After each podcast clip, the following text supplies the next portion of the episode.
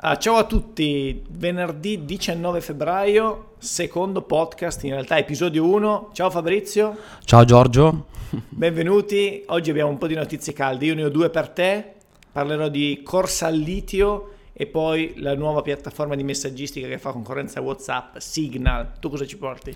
Io parlerò la settimana scorsa un, uh, di un round di investimenti da 100 milioni di dollari per Kong, una startup fondata da due italiani che opera nel campo delle API. E dopodiché parlerò di Jack Dorsey e Jay-Z, questo duo abbastanza improbabile, che hanno appena investito 24 milioni di dollari per spingere i bitcoin.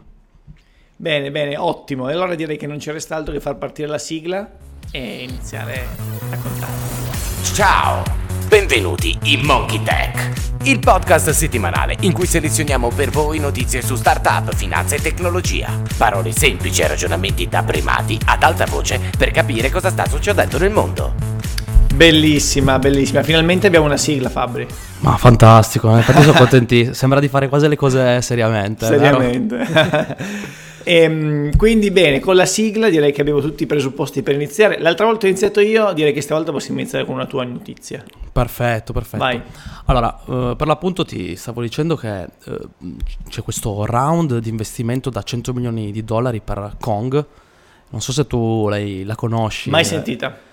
Eh, secondo me in realtà qualche prodotto lo, lo conosci. Comunque è una startup uh, fondata da due italiani, Marco Palladino e Augusto Marietti hanno appena ricevuto attraverso il round di Serie D, che è stato guidato da due fondi di investimento, uno da Tiger Global Management e uno da Goldman Sachs. E, mm, sostanzialmente questa azienda oggi conta più di 200 dipendenti, ha uffici in diverse parti del mondo e con questo investimento da 100 milioni di dollari, pensa, hanno appena rifatto la valutazione della propria azienda e oggi è valutata a più di 1,4 miliardi di dollari.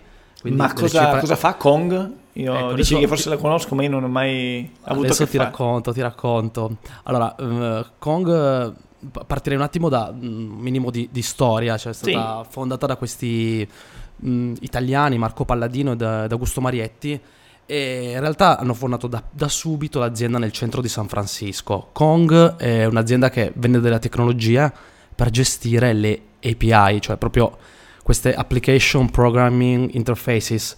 Eh, tu conosci un pochettino il mondo delle API, sai cosa sono? Giorgio? Sì, insomma, l'idea alla base è quella di poter rendere disponibili dei servizi con delle interfacce note a terzi, no? Quindi Chiaro. sto pensando a Google che ti dà a disposizione le sue API del Google Maps e quindi tu puoi, non so, utilizzare le funzionalità di ricerca dei luoghi anche da altre applicazioni, no? Bravissimo, infatti Kong diciamo, è proprio un prodotto infrastrutturale okay. che lavora proprio per la community degli sviluppatori e per l'enterprise, è un software sostanzialmente che permette sia di proteggere, mettere quindi in sicurezza le API e, ed è anche una tecnologia che permette a un server di comunicare con un altro server, quindi questo è anche un mondo che sta registrando un'evoluzione pazzesca e quindi loro si sono inseriti in questo settore eh, che sta esplodendo, sostanzialmente stanno ricevendo... Io che sviluppo un'applicazione posso usare Kong all'interno della mia applicazione per esporre i miei servizi a terzi. B- bravissimo, per, okay. per, per i, più, i, più, nerd o per eh, comunque le persone un po' più tecniche si tratta di un'applicazione che fa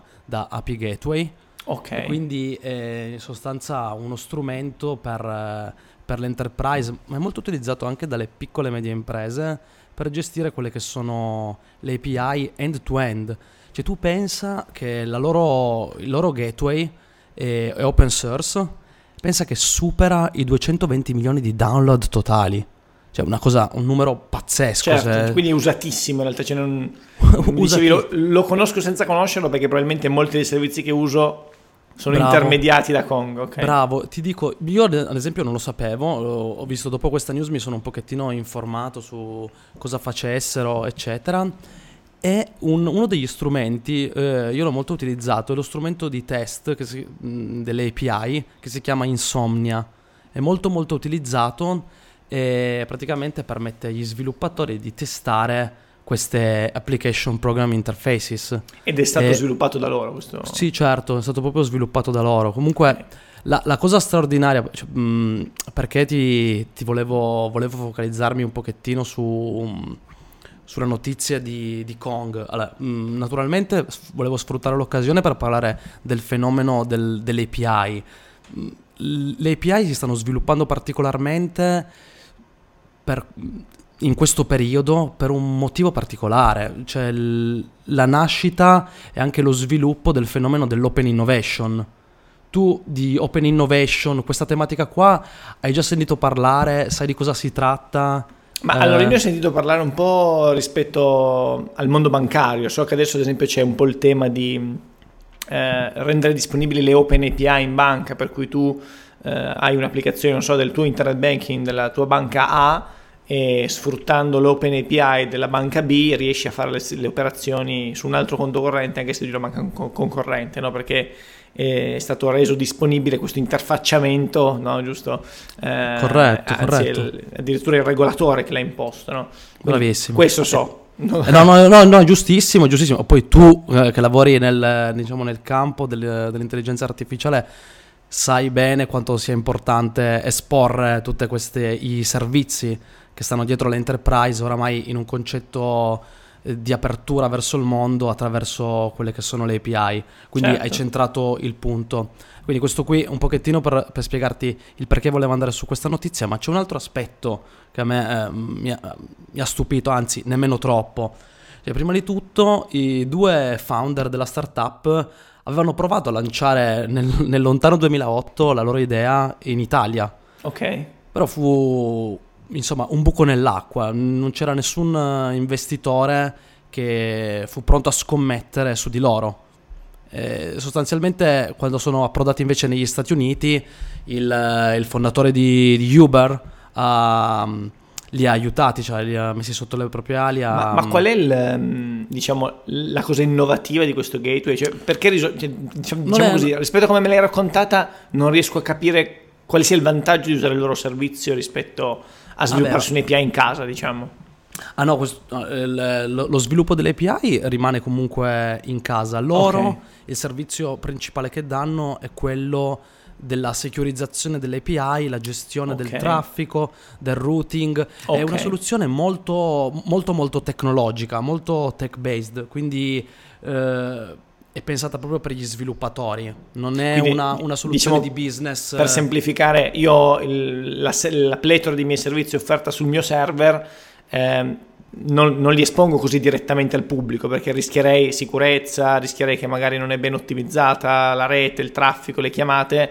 Loro è un layer intermedio che mi serve per arrivare verso il mondo sostanzialmente. Beh, giusto, eh, ho mh, mm, guardato il pool di servizi che hanno, non, okay. non si ferma a questo, ci sono molte altre altri tipi di servizi, non, non, li conosco tutti nel dettaglio, però nel, nel campo delle API se hai bisogno di interfacciarti con il mondo esterno, questa è una soluzione end-to-end molto, molto okay. comoda.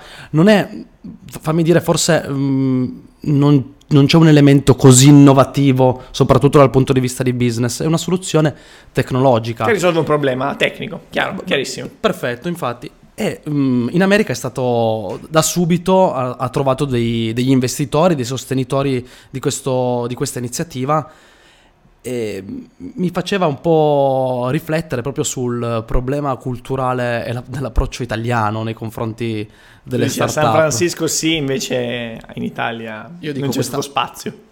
Eh bravissimo, cioè io dico questa startup con un potenziale così alto, come possibile che in Italia non è riuscito a trovare degli investitori che hanno creduto? Cioè, mi, sembra di, di, capire che in Italia c'è proprio un, un problema di approccio nel in questo tipo di investimenti. Sembra che se un'azienda, per quanto piccola che sia, non, non abbia già un, una sua sostenibilità economica, non riesca a trovare degli investitori. Non, cioè io vedo un po' di spreco in, questo, in Italia sotto questo punto di vista. Cioè, tu cosa, cosa ne pensi su, su questo tema? Sì, non lo so, penso che dipenda molto dal settore probabilmente. In Italia magari è più fertile ehm, lo startupping di certi tipi di impresa, sto pensando ad esempio al food, al food delivery stesso, eh, ci sono tante start-up che hanno a che fare col cibo, sto pensando alla famosa Cortiglia per dire sul delivery del cibo a chilometro zero, no? Eh, quindi mh, secondo me è più una questione di settore che una questione di, di paese. Poi ovvio c- c'è tutto il tema solito legato a troppa burocrazia, eh, strumenti complessi, giustizia con tempi incerti, però non so se sia solo quello, se sia anche proprio una questione culturale per cui qui certi ambiti sì e altri no e viceversa per l'America. No? Magari in America c'è di meno la cultura del cibo eh, sano piuttosto che per la massa almeno eh, e quindi un, una startup che lavori sul chilometro zero là non funzionerebbe qua sì. Non lo so, non, non no, no, io... No, no, no, allora, quello della verticalità dei settori io è una cosa in cui credo fortemente, cioè che bisogna cercare comunque di andare vicino a quelle che sono già le tematiche e l'eccellenza del territorio, per... però eh, secondo me in Italia in generale manca un po' la connessione delle start-up con gli investitori, con i capitali. E secondo me questo vanifica un po' tutto il lavoro che viene fatto prima, cioè, mm, secondo me abbiamo delle università che sono un pochettino d'elite, abbiamo tantissimi incubatori, abbiamo tantissimi acceleratori, ma pochissimi investimenti. Leggevo una statistica, eh, in Italia ad esempio... Tante idee, ma poche persone disposte a rischiare il patrimonio per... Bravo, bravo, ti cito solo una statistica per farti capire un pochettino i numeri. Nell'ultimo anno in Italia sono stati finanziati eh, attraverso investimenti 700 eh, milioni di euro per le start-up. Eh, in Israele, per farti, darti un numero, che Israele è grande all'incirca come il nostro Piemonte, si parla di 7 miliardi di dollari. Cioè, ehm, ci sono nazioni che prendono che un per 10 rispetto alla nostra con un territorio mh, e con degli abitanti, con tipo 6 milioni di abitanti. Mh, voglio dire, mi sembra che tutti questi sforzi nella creazione, le sovvenzioni, centri di competenza, se poi non hanno un, un, un, incentivo anche a livello di capitali non possono andare avanti. Quindi questo qua volevo essere un po' critico, però... Certo.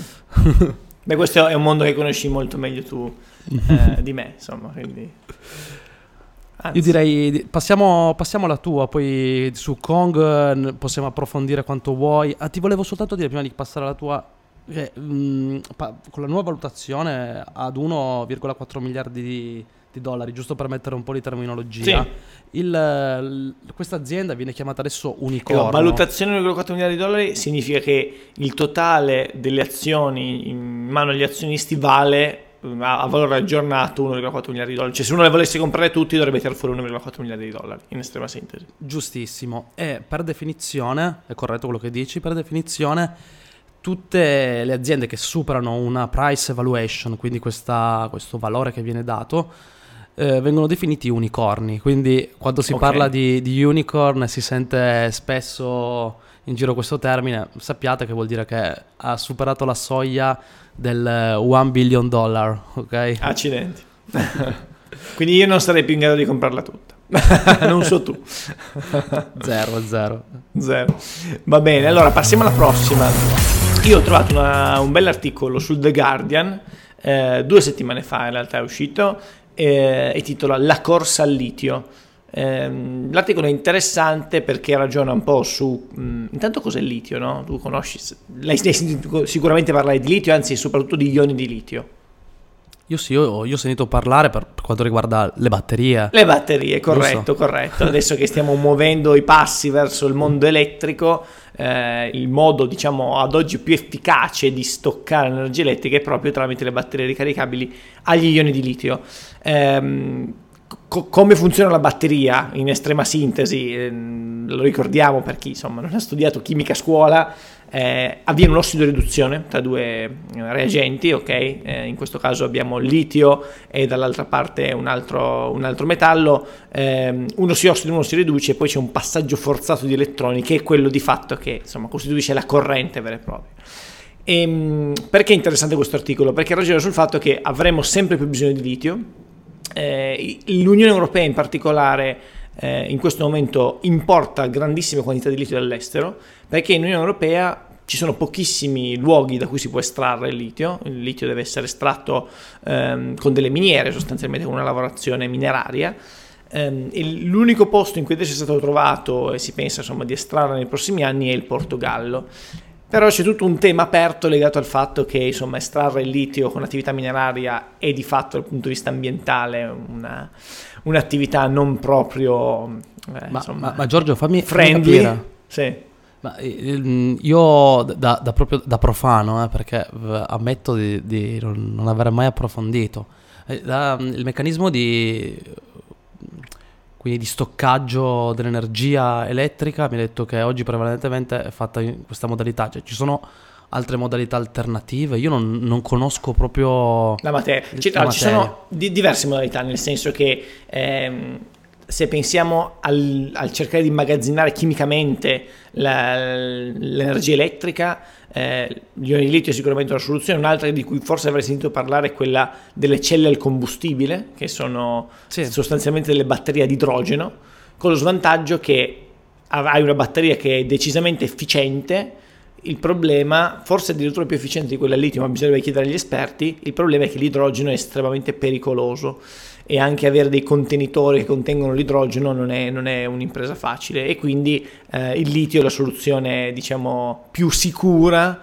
eh, ma eh, abbastanza efficiente da poter essere utilizzata su larga scala. Inoltre chiaro, ha chiaro. enormi vantaggi legati al fatto che tu un dispositivo con, con la batteria litio lo puoi ricaricare facendo n cicli senza degradare troppo le, le performance e tra l'altro eh, legato al tema ambientale, proprio il litio è, è riciclabile, quindi quando eh, si deve riciclare un dispositivo elettronico che ha una batteria è fondamentale cercare di rientrare in una filiera corretta proprio perché l'Unione Europea stessa ha problemi a, ri- a recuperare il litio sul mercato eh, perché in casa non ne abbiamo tanto ehm, estrarlo, dicevamo, è un problema ambientale, costituisce potenzialmente un problema ambientale, quindi se riusciamo a far funzionare bene la filiera del riciclo conviene a noi stessi europei, no? perché insomma ehm, non abbiamo più bisogno di comprarne troppo dall'esterno. Questo no, è un tema. E poi il no. secondo discorso è, cavolo, eh, stiamo andando verso il, il, il, il, passo verso l'elettrico, ma forse non siamo ancora pronti veramente per andare verso no, l'elettrico. Infatti, infatti questo qua mi faceva sorgere una domanda, no? cioè, noi parliamo di, comunque, di riutilizzo e di circular economy sempre di più. E, e, e, diciamo l'elettrico sembra essere un po' la risposta a tante delle nostre domande. Eh, la questione che facevo è, ma il, l'estrazione del litio eh, così come la racconti sembra sollevare invece il problema proprio del, del riutilizzo delle batterie. Sì, diciamo che ehm, io Voglio credo... Dire, una, batte- una, batteria dopo che è stata utilizzata, no, sì. ne, facciamo finta, io prendo, utilizzo una batteria ad esempio di un, una, un qualsiasi tipo eh, per un anno, per mille cicli, e, e, quando è esausta il litio che c'è dentro è da buttare, come, cioè, adesso come funziona? Tu su questo ti sei documentato? allora, ho... sul, sul, meccanismo di riciclo n- non sono esperto. Diciamo che oggi esistono già delle filiere che ti permettono di recuperare e, e rimettere in circolo il litio dalle batterie esauste. Um, il problema è che in questo momento non c'è eh, una filiera scalabile ancora, quindi il tema è c'è sempre più domanda eh, attenzione perché quando buttiamo un dispositivo nella maniera non corretta quel litio è perso perché viene bruciato no? il dispositivo che non, non, rientra nella fila di, di, riciclo corretto e quindi di fatto si, si andrà verso un costo crescente del litio nel, nel futuro eh, in un momento in cui c'è il boom dell'auto elettrica e di altri dispositivi basati sull'auto elettrica quindi punto d'attenzione è ok ma facciamo attenzione che non è solo l'auto elettrica la cosa positiva per avere eh, un impatto ambientale basso ma anche cercare di riciclare il litio che c'è oggi perché estrarlo comunque ambientalmente non è buono e poi manca forse la forza già adesso di avere tutto un, un ciclo di riciclo ecco, che ci consenta di al massimo massimizzare questa risorsa. Non è l'unica tra l'altro. Eh, cioè la tua è un pochettino di... un, un'invettiva, cioè proprio, eh, partiamo prima dal far funzionare tutto il ciclo. Dopo, eh sì, cioè di... l'auto elettrica mi sembra quasi l'ultima ruota in un certo senso per parlare di automobili, no? No, no, no. Eh, eh, e poi negli ultimi giorni, fra l'altro, la, l'auto elettrica è il centro di, di mille battaglie. Cioè, sto vedendo certo. notizie da NIO a Apple che vorrebbe entrare nel mercato, Tesla che oramai lo domina, forse in maniera incontrastata. Cioè, voglio dire, adesso l'auto elettrica non è più. Non si parla più di tra dieci anni, si parla di, di oggi, domani, quindi domani. un sì, problema sì, vero. È vero. No, no, è- Quindi diciamo che è più un punto d'attenzione. Chiaramente l'articolo poi si concentra molto sulla questione del Portogallo, del fatto che appunto eh, il mercato è fertile, nel senso che c'è chi possiede il terreno da cui si può estrarre litio che insomma eh, sta per fare molti soldi, ma c'è tutto un tema ambientale legato al fatto che forse quei terreni devono essere utilizzati per altro. eh, quindi- Ma tu per e non sbagliarti tutto- investirai nel litio? Non lo so, non lo so, io bisogna vedere se, se- se- se, sai, guardiamo un po' come si posizioneranno i fondi ESG, no? quelli environmental, eh, social, eh, eccetera, se investiranno in società estrattive oppure no, quello sarà già un buon indicatore no? per capire eh, se sono considerati in effetti eh, a impatto positivo o negativo. Bene, Molto bene. a- alla tua. Allora, parliamo di questo in- inaspettato duo di Jack Dorsey e Jay-Z che investono assieme 24 milioni di dollari per spingere i Bitcoin. Ehm, come sapete, Jack Dorsey è il creatore di, di Twitter, è l'attuale amministratore delegato di Square e mm, eh, si, si crea questo tandem abbastanza improbabile perché mentre Jack Dorsey lo possiamo capire anche dal- dall'environment, eh, è abbastanza affascinato dal mondo Bitcoin, da, da altre cri- Magari ricordiamo chi è. Jack Dorsey. Sì, sì, proprio il, il founder di, di Twitter e amministratore delegato di, di Square, mentre Jay-Z, un famoso, un famoso rapper, adesso trasformatosi quasi in imprenditore. Ehm, tra l'altro un gran fiuto per, affia- per, per tutto quello che è il mondo degli affari. Mm, leggevo, informandomi su, su questo articolo, che mm, abbia abbracciato anche il settore dello sport, attivato della- pro- delle procure e, e cura anche gli interessi di alcune delle, delle stelle dello sport più famose al mondo, Mm, oltre che alcune stelle del- dell'NBA che probabilmente qua in Italia sono poco conosciute, è procuratore ad esempio di Lukaku, di Bernardeschi della Juve, di alcuni giocatori, ad esempio Kevin De Bruyne o Ok, ok. Marcus Rashford in Premier League. E ha avviato anche delle partnership con alcune squadre, ad esempio quella con il Milan. Ehm, eh, al di là di questo, il- que- questo duo come, come si, è fer- mh, si è formato, cosa, cosa vuole fare? Allora, loro credono fortemente nell'ascesa del, del Bitcoin e la, la considerano un pochettino la valuta di internet. E hanno deciso di creare questo fondo che hanno chiamato Bitrust, Ok. di investire 500 Bitcoin. Quindi Ehm, il fondo ha comprato 500 bitcoin. Bravissimo, ho comprato 500 bitcoin e sono pari a mm, 23,8 milioni di dollari nel momento in cui è stato fatto l'acquisto.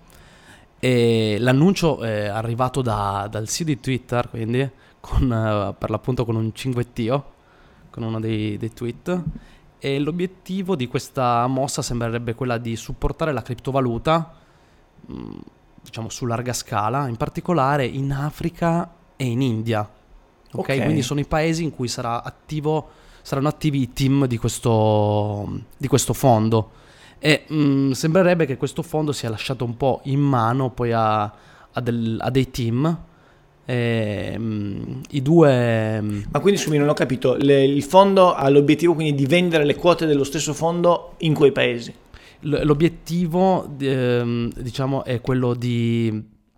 Allora, una delle critiche che è stata fatta principalmente eh, al Bitcoin è la mancanza di applicazioni nella vita di tutti i giorni. Ok, Con questo fondo loro si propongono di aiutare degli sviluppatori a costruire e promuovere l'utilizzo di applicazioni che facciano uso dei ho Bitcoin. capito, ho capito. La modalità Però- con cui lo sì. fanno poi dopo è lasciata un pochettino al fondo e al Ok. team che gestirà il fondo. I due non vogliono avere una, una, una Un leadership. ruolo attivo, sì, sì, Sì. chiaro, chiarissimo, chiarissimo. Sì, diciamo che è interessante secondo me, soprattutto perché una delle critiche più importanti che si fa oggi al Bitcoin è, ok, bellissimo, ma finché non è cash, cioè finché non lo posso veramente spendere nei negozi, non è una valuta, è solo uno strumento speculativo. no?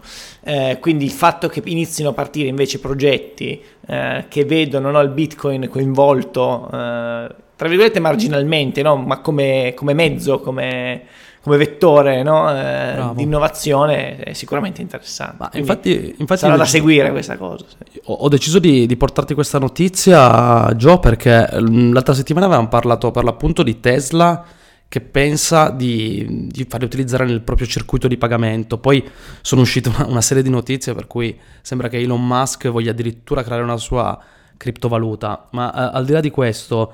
Ehm, è proprio per volevo sottolineare che si sta muovendo un, un intero movimento, non solo capitanato, eh, naturalmente capitanato dai big, ma eh, c'è un intero movimento che vuole la diffusione di questa criptovaluta e vuole eh, portarla su larga scala.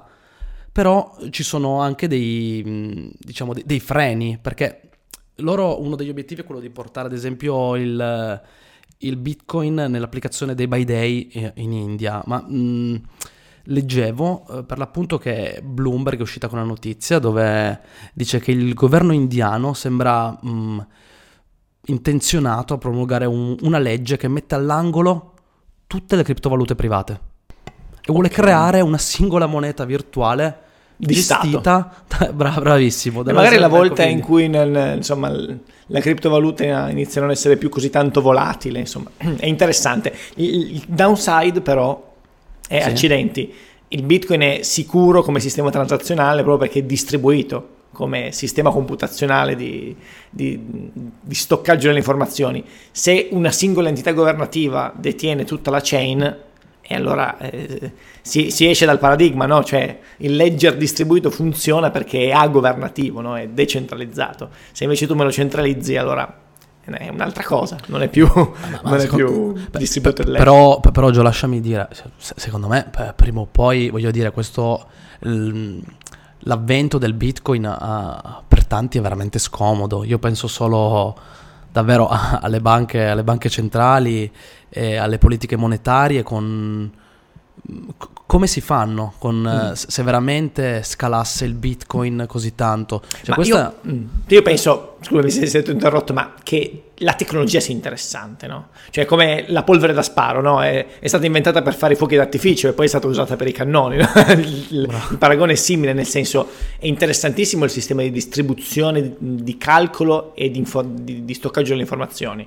Pensa già solo le banche che tu hai citato, hanno fatto una cordata, si chiama R3, diversi anni fa già ormai, per studiare le tecnologie Bitcoin e pensare di fare una rete Bitcoin interbancaria con cui no, fare le transazioni interbancarie per cui le varie banche sono i vari nodi, quindi distribuito tra soggetti di una comunità, e però si utilizza il protocollo, no, diciamo, eh, proprio della blockchain, per intenderci, per far sì che queste transazioni avvengano in modo sicuro e molto rapido. Quindi io la vedo in questo senso un po', no? Cioè, sono d'accordo con te che il Bitcoin probabilmente non lo so che futuro avrà il Bitcoin inteso come BTC, come valuta, eh, però il, la sua tecnologia secondo me è interessante, soprattutto adesso che arrivano nuovi, ehm, nuovi algoritmi per la, per la, risoluzione dei blocchi no, più efficienti, che hanno un consumo energetico più basso, quindi secondo me è un po' quello il futuro, cioè, io appunto Mm, insomma, la Io vorrei tenere, tenere mon- mm, monitorata diciamo, la situazione perché mi piace vederla come mm, queste due forze contrastanti. Da un lato c'è questo, questa volontà di far crescere la tecnologia di trovare delle applicazioni perché comunque quella della blockchain eh, potrebbe, se portata su larga scala, trovare delle soluzioni davvero davvero innovative, quindi vuol dire progresso, quindi vuol dire anche aumento di prospettive e quindi c'è da un lato c'è questa corrente, dall'altra c'è quella un po' più conservatrice dei, del framework eh, normativi, delle banche che vogliono un pochettino anche limitare, delle nazioni che vogliono avere comunque un potere soprattutto sulla politica monetaria. Secondo me ci sono queste due forze in questo momento. Certo e, mh, beh, sarebbe bello continuare a monitorare la situazione, come si evolve. Di, certo, diciamo che appunto notizie come quelle che hai portato sono interessanti perché sono i veri market mover in un certo senso, no? Vero. Sono queste iniziative che poi decidono quale sarà la rotta, no? E, e, p- prima di passare all'ultima notizia, la tua, ti volevo dire che loro, oltre a, diciamo, alla parte del, dell'India, erano molto interessati al focus uh, sull'Africa perché mm-hmm. mh, l'Africa non lo sapevo, ma è ehm, una zona dove vengono scambiati tantissimi bitcoin. Eh, ah, si sì. parla, ad esempio, in Nigeria lo scorso anno sono stati scambiati più di 400 milioni di dollari di criptovalute. Ammazza, quindi Beh, considera che dunque l'hai detto uno stato non a caso, nel senso che la Nigeria, se non ricordo male, ehm, fino a poco tempo fa il Sudafrica deteneva il primato per diciamo eh, prodotto interno lordo in Africa.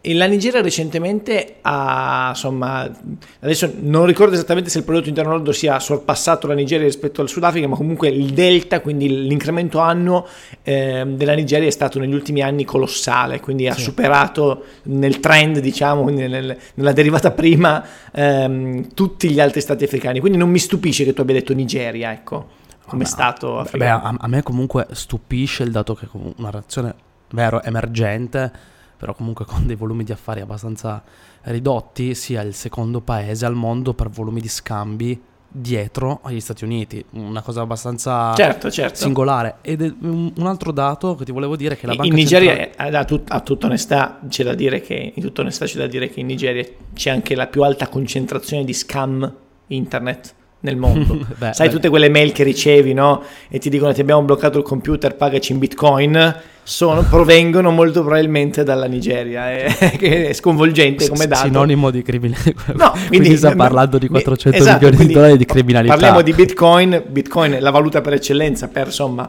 eh, scambi no, valutari al di fuori della legge, quindi collimano un po' no, le, le, le informazioni. P- però, guarda, ti, ti, aggiungo l'ultimo bit perché abbiamo parlato sì. dell'India. abbiamo parlato della Nigeria come mm, una nazione dove ci sono tantissimi Scammer. e poi dopo c'è la Banca Centrale del Kenya. Ok. Che ha annunciato che utilizzerà i bitcoin come valuta di riserva. Accidenti, acc- questa è una notizia molto interessante. Ecco, questo forse è un punto da approfondire, permettimi.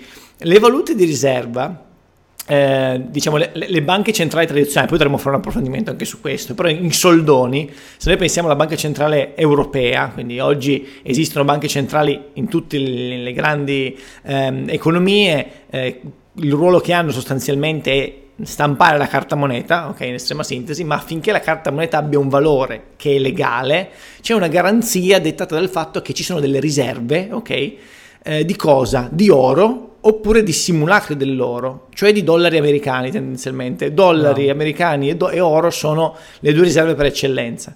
Eh, considerate che banalmente la, la, Banca d'Italia, prima che mh, eh, entrassimo nel, nel, sistema europeo della Banca Centrale Europea, aveva banalmente oro e eh, dollari, no? quindi mh, anzi si distinguevano un tempo le, gli stati per quale sistema valutario di riferimento avevano. La maggior parte era basato chiaramente sul dollaro, poi ovviamente c'è chi anche, anche anzi anche la nostra Banca Centrale Europea ha come riserve tipo lo yuan, tipo eh, altri tipi di valute no, internazionali che vengono utilizzate anche beh, per altri sistemi legati agli scambi commerciali, eccetera. Però il fatto di dire mettiamo come riserva Bitcoin è una notizia che non sapevo e mi, mi coglie veramente stupito. Ecco. La, la, la, approfondiamo nelle prossime Dai, nelle dai, volentieri. Io voglio, vorrei tenere sempre comunque un canale mh, mm, diciamo Bitcoin. monitoring su Bitcoin e criptovalute perché credo che sia un po' una tendenza importante, un fenomeno importante del nostro tempo. Certo, certo, assolutamente. Dobbiamo, dobbiamo, cambiare il titolo del podcast. Diventiamo, eh, non so, Monkey Miners, pensando ai minatori di Bitcoin. Va bene. Parlami della tua. Della vado sull'ultima, vado sull'ultima, che siamo anche lunghi come tempi. Allora, eh, tanto parto con una domanda. Hai sentito parlare di Signal tu? Io sì, sì. Signal, Signal, no? Eh, forse è venuto al, insomma, recentemente sotto la luce dei riflettori per via di un tweet, eh, tweet insomma, eh, l'hai citato anche tu prima, tu Twitter, sai chi so, questa grande piattaforma per comunicare no, i pensieri, usata moltissimo dal vecchio presidente americano, ma anche da Elon Musk, chiaramente, che ha suggerito no, di utilizzare Signal, quindi concorrente di WhatsApp, concorrente ma vedremo fino a che punto, ehm, per, eh, come, come sistema di messaggistica istantanea. Eh, chi è Signal anzitutto? Ho trovato questo articolo interessantissimo del New Yorker, uscito questa settimana, ehm, che racconta un po' la storia di Signal partendo un po' dalla biografia del suo fondatore, che è Moxie eh, Marlin Spike, ora io non lo sì, so ti pronunciare. prego raccontami. Assolutamente. Allora, è interessante perché ehm, Signal, vabbè, un, oggi la conosciamo come app, quindi startup eh, ha questa app di messaggistica, ma l- alla base c'è il suo creatore che è esperto di, eh, diciamo, eh, sistemi di criptazione, aveva fondato in passato ehm, altre applicazioni legate al, alla criptazione, tra l'altro alcune di queste sono state acquisite da grosse piattaforme tra cui Twitter stessa, in cui il, il fondatore Moxie ha lavorato per diverso tempo, ehm, che si basano proprio sul concetto di criptazione end-to-end, quindi da un punto all'altro punto, per eh, essere certi che insomma, i dati che noi eh, scriviamo, no, comunichiamo, eh, non possono essere letti da persone indiscrete in the middle. No? Eh, eh, cioè, cioè, quindi eh, questo, questo, qua cosa è sinonimo di una maggiore garanzia di, di privacy? Allora, cioè, allora diciamo, così, diciamo così, non so se sei presente, ehm, qualche tempo fa su WhatsApp è iniziato a comparire sulle nuove discussioni eh, crittografato end-to-end. Sì, sì. Mm, ok, infatti... quello è Signal. Ok, WhatsApp stessa ha comprato eh, tempo fa come altri provider. Twitter aveva acquistato i primi prodotti fatti da Moxie nel tempo, eh, poi altri provider hanno, hanno comprato, hanno, hanno, ottenuto in licenza il suo prodotto. È proprio una tecnologia che lui ha sviluppato per eh, riuscire a criptare la comunicazione tra te e, e l'altra, la, la controparte. Okay? quindi l'ha venduto come servizio, diciamo. L'ha venduto come Twitter servizio, che, e quindi okay. il, suo, il, suo, codice, diciamo, il, suo, il servizio. Eh, tra l'altro il, diciamo, il prodotto che inizialmente era stato comprato da Twitter poi è stato reso libero open source e quindi il nostro amico Moxie eh, poi, eh, l'ha poi ripreso in mano e ha continuato a lavorarci diciamo, individualmente al di fuori di Twitter e, e da lì infatti poi è nato l'applicazione di messaggistica Signal che fa concorrenza alle altre ma si, basa in realtà, si basano in realtà tutte sul medesimo protocollo che essa stessa ha sviluppato che è disponibile tra l'altro open source e libero. Il tema dell'articolo oltre a raccontare questa storia molto interessante di questo personaggio personaggio che insomma eh, con queste ispirazioni, idee un po' anarchiche ha frequentato no, l'ambito del cyberpunk, eh, mm. i, i, i, black hat hacker, insomma okay. è una, storia, una storia interessante, no? questo, eh, questo, ragazzo che poi anche insomma è diventato abbastanza ricco in fretta perché avendo venduto questi, queste idee no, al, alle società giuste eh, insomma non ha il problema di doversi procacciare ecco, da vivere quindi può dedicarsi a quello che gli piace sostanzialmente.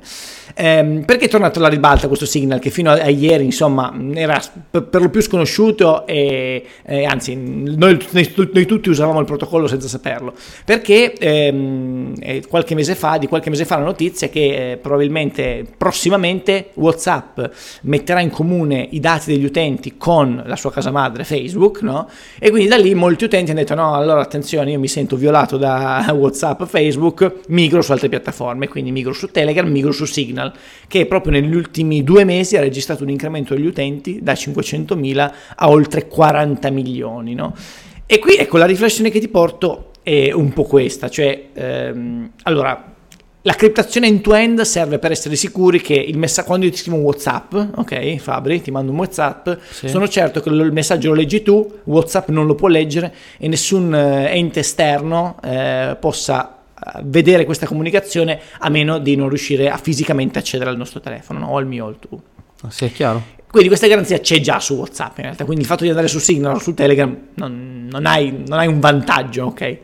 Però hai il vantaggio che Telegram ti dice io guarda non mantengo nemmeno le informazioni multimediali che vi scambiate, mentre invece Whatsapp quando tu mandi tipo una foto, un video, eh, c'è un archivio di media mm. no, sui server di Whatsapp, quindi insomma eh, non è così trasparente la gestione di queste informazioni. Quindi io ti chiedo, ma in un mondo in cui ormai il social network ti viene dato gratis perché tu accetti di dare i tuoi dati personali, no? Eh, fino a che punto è legittimo scandalizzarsi e dirsi no, ma io voglio che colui che mi dà il servizio non sappia niente di me? Allora a quel punto forse sarebbe giusto pagarli questi servizi.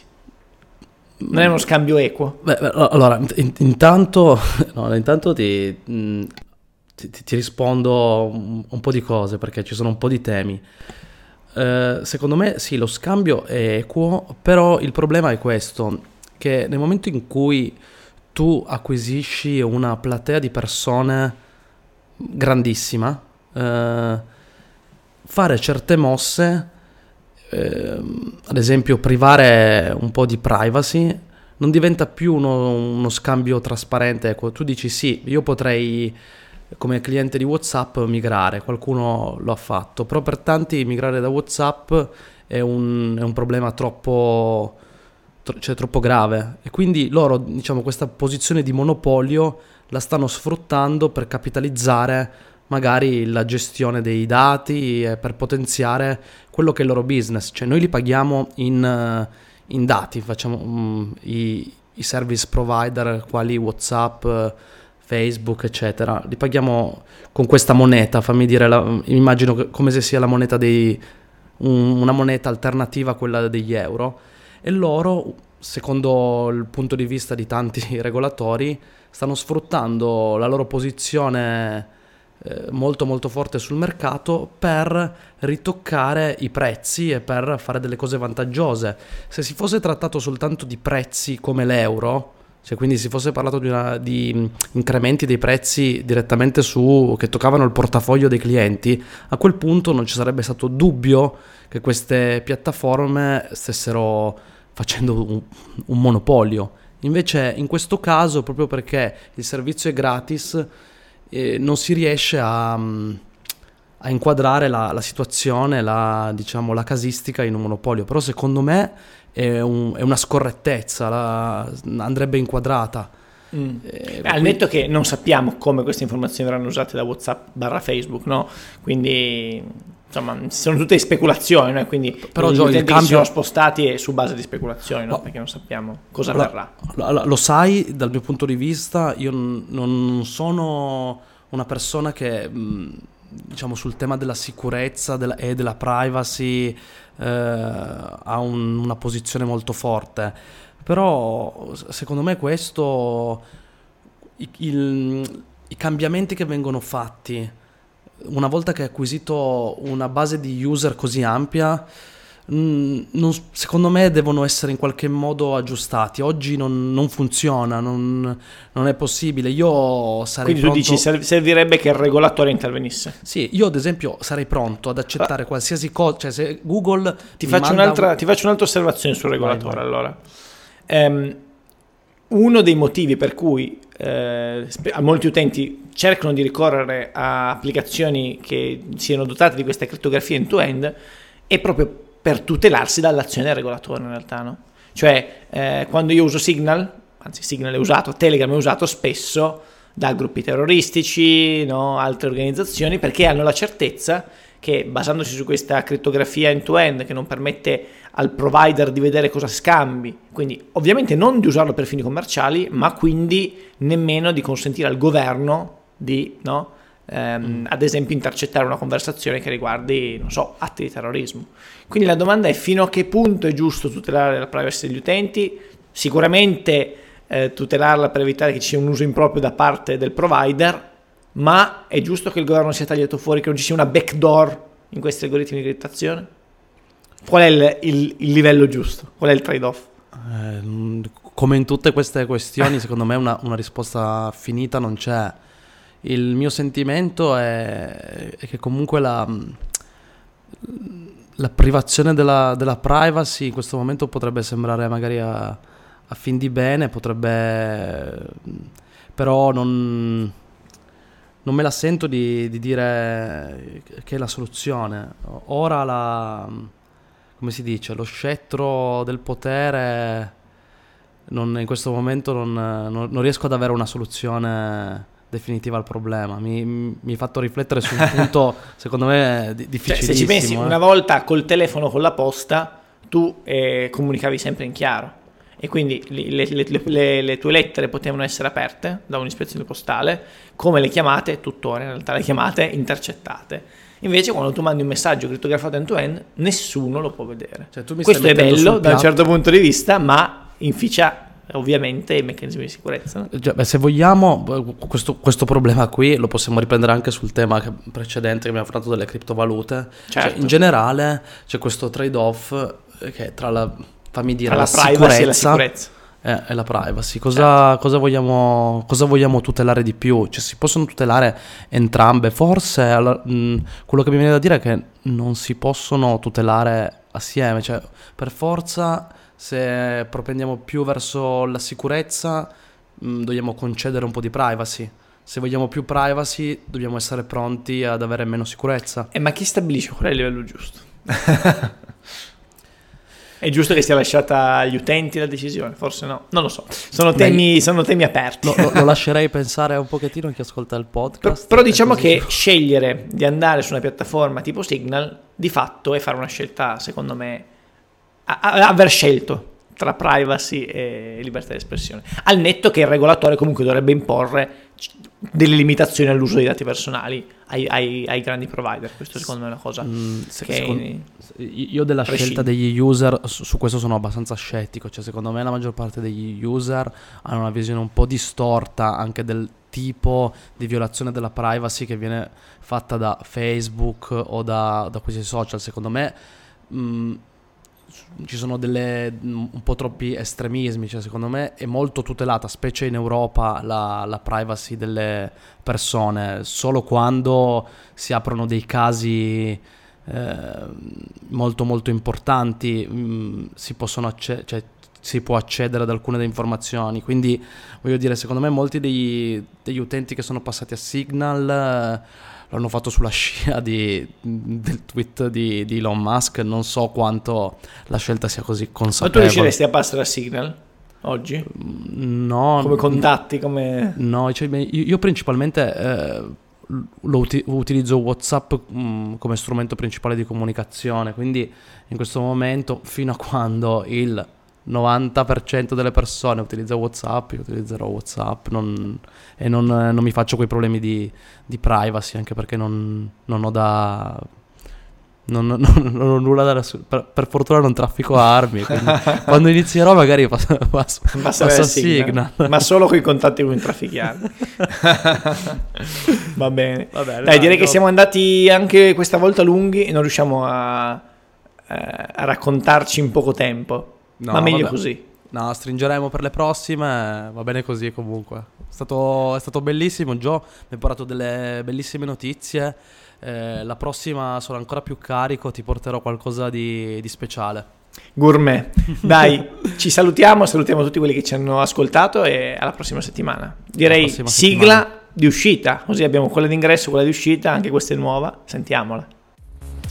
Grazie per averci ascoltato. Se avete domande o suggerimenti sulle news da approfondire per la prossima puntata, scriveteci su Instagram su Before Startup oppure online su beforestartup.it. Ci vediamo la prossima settimana. Fino ad allora, continuate ad informarvi e a provare a scoprire il mondo.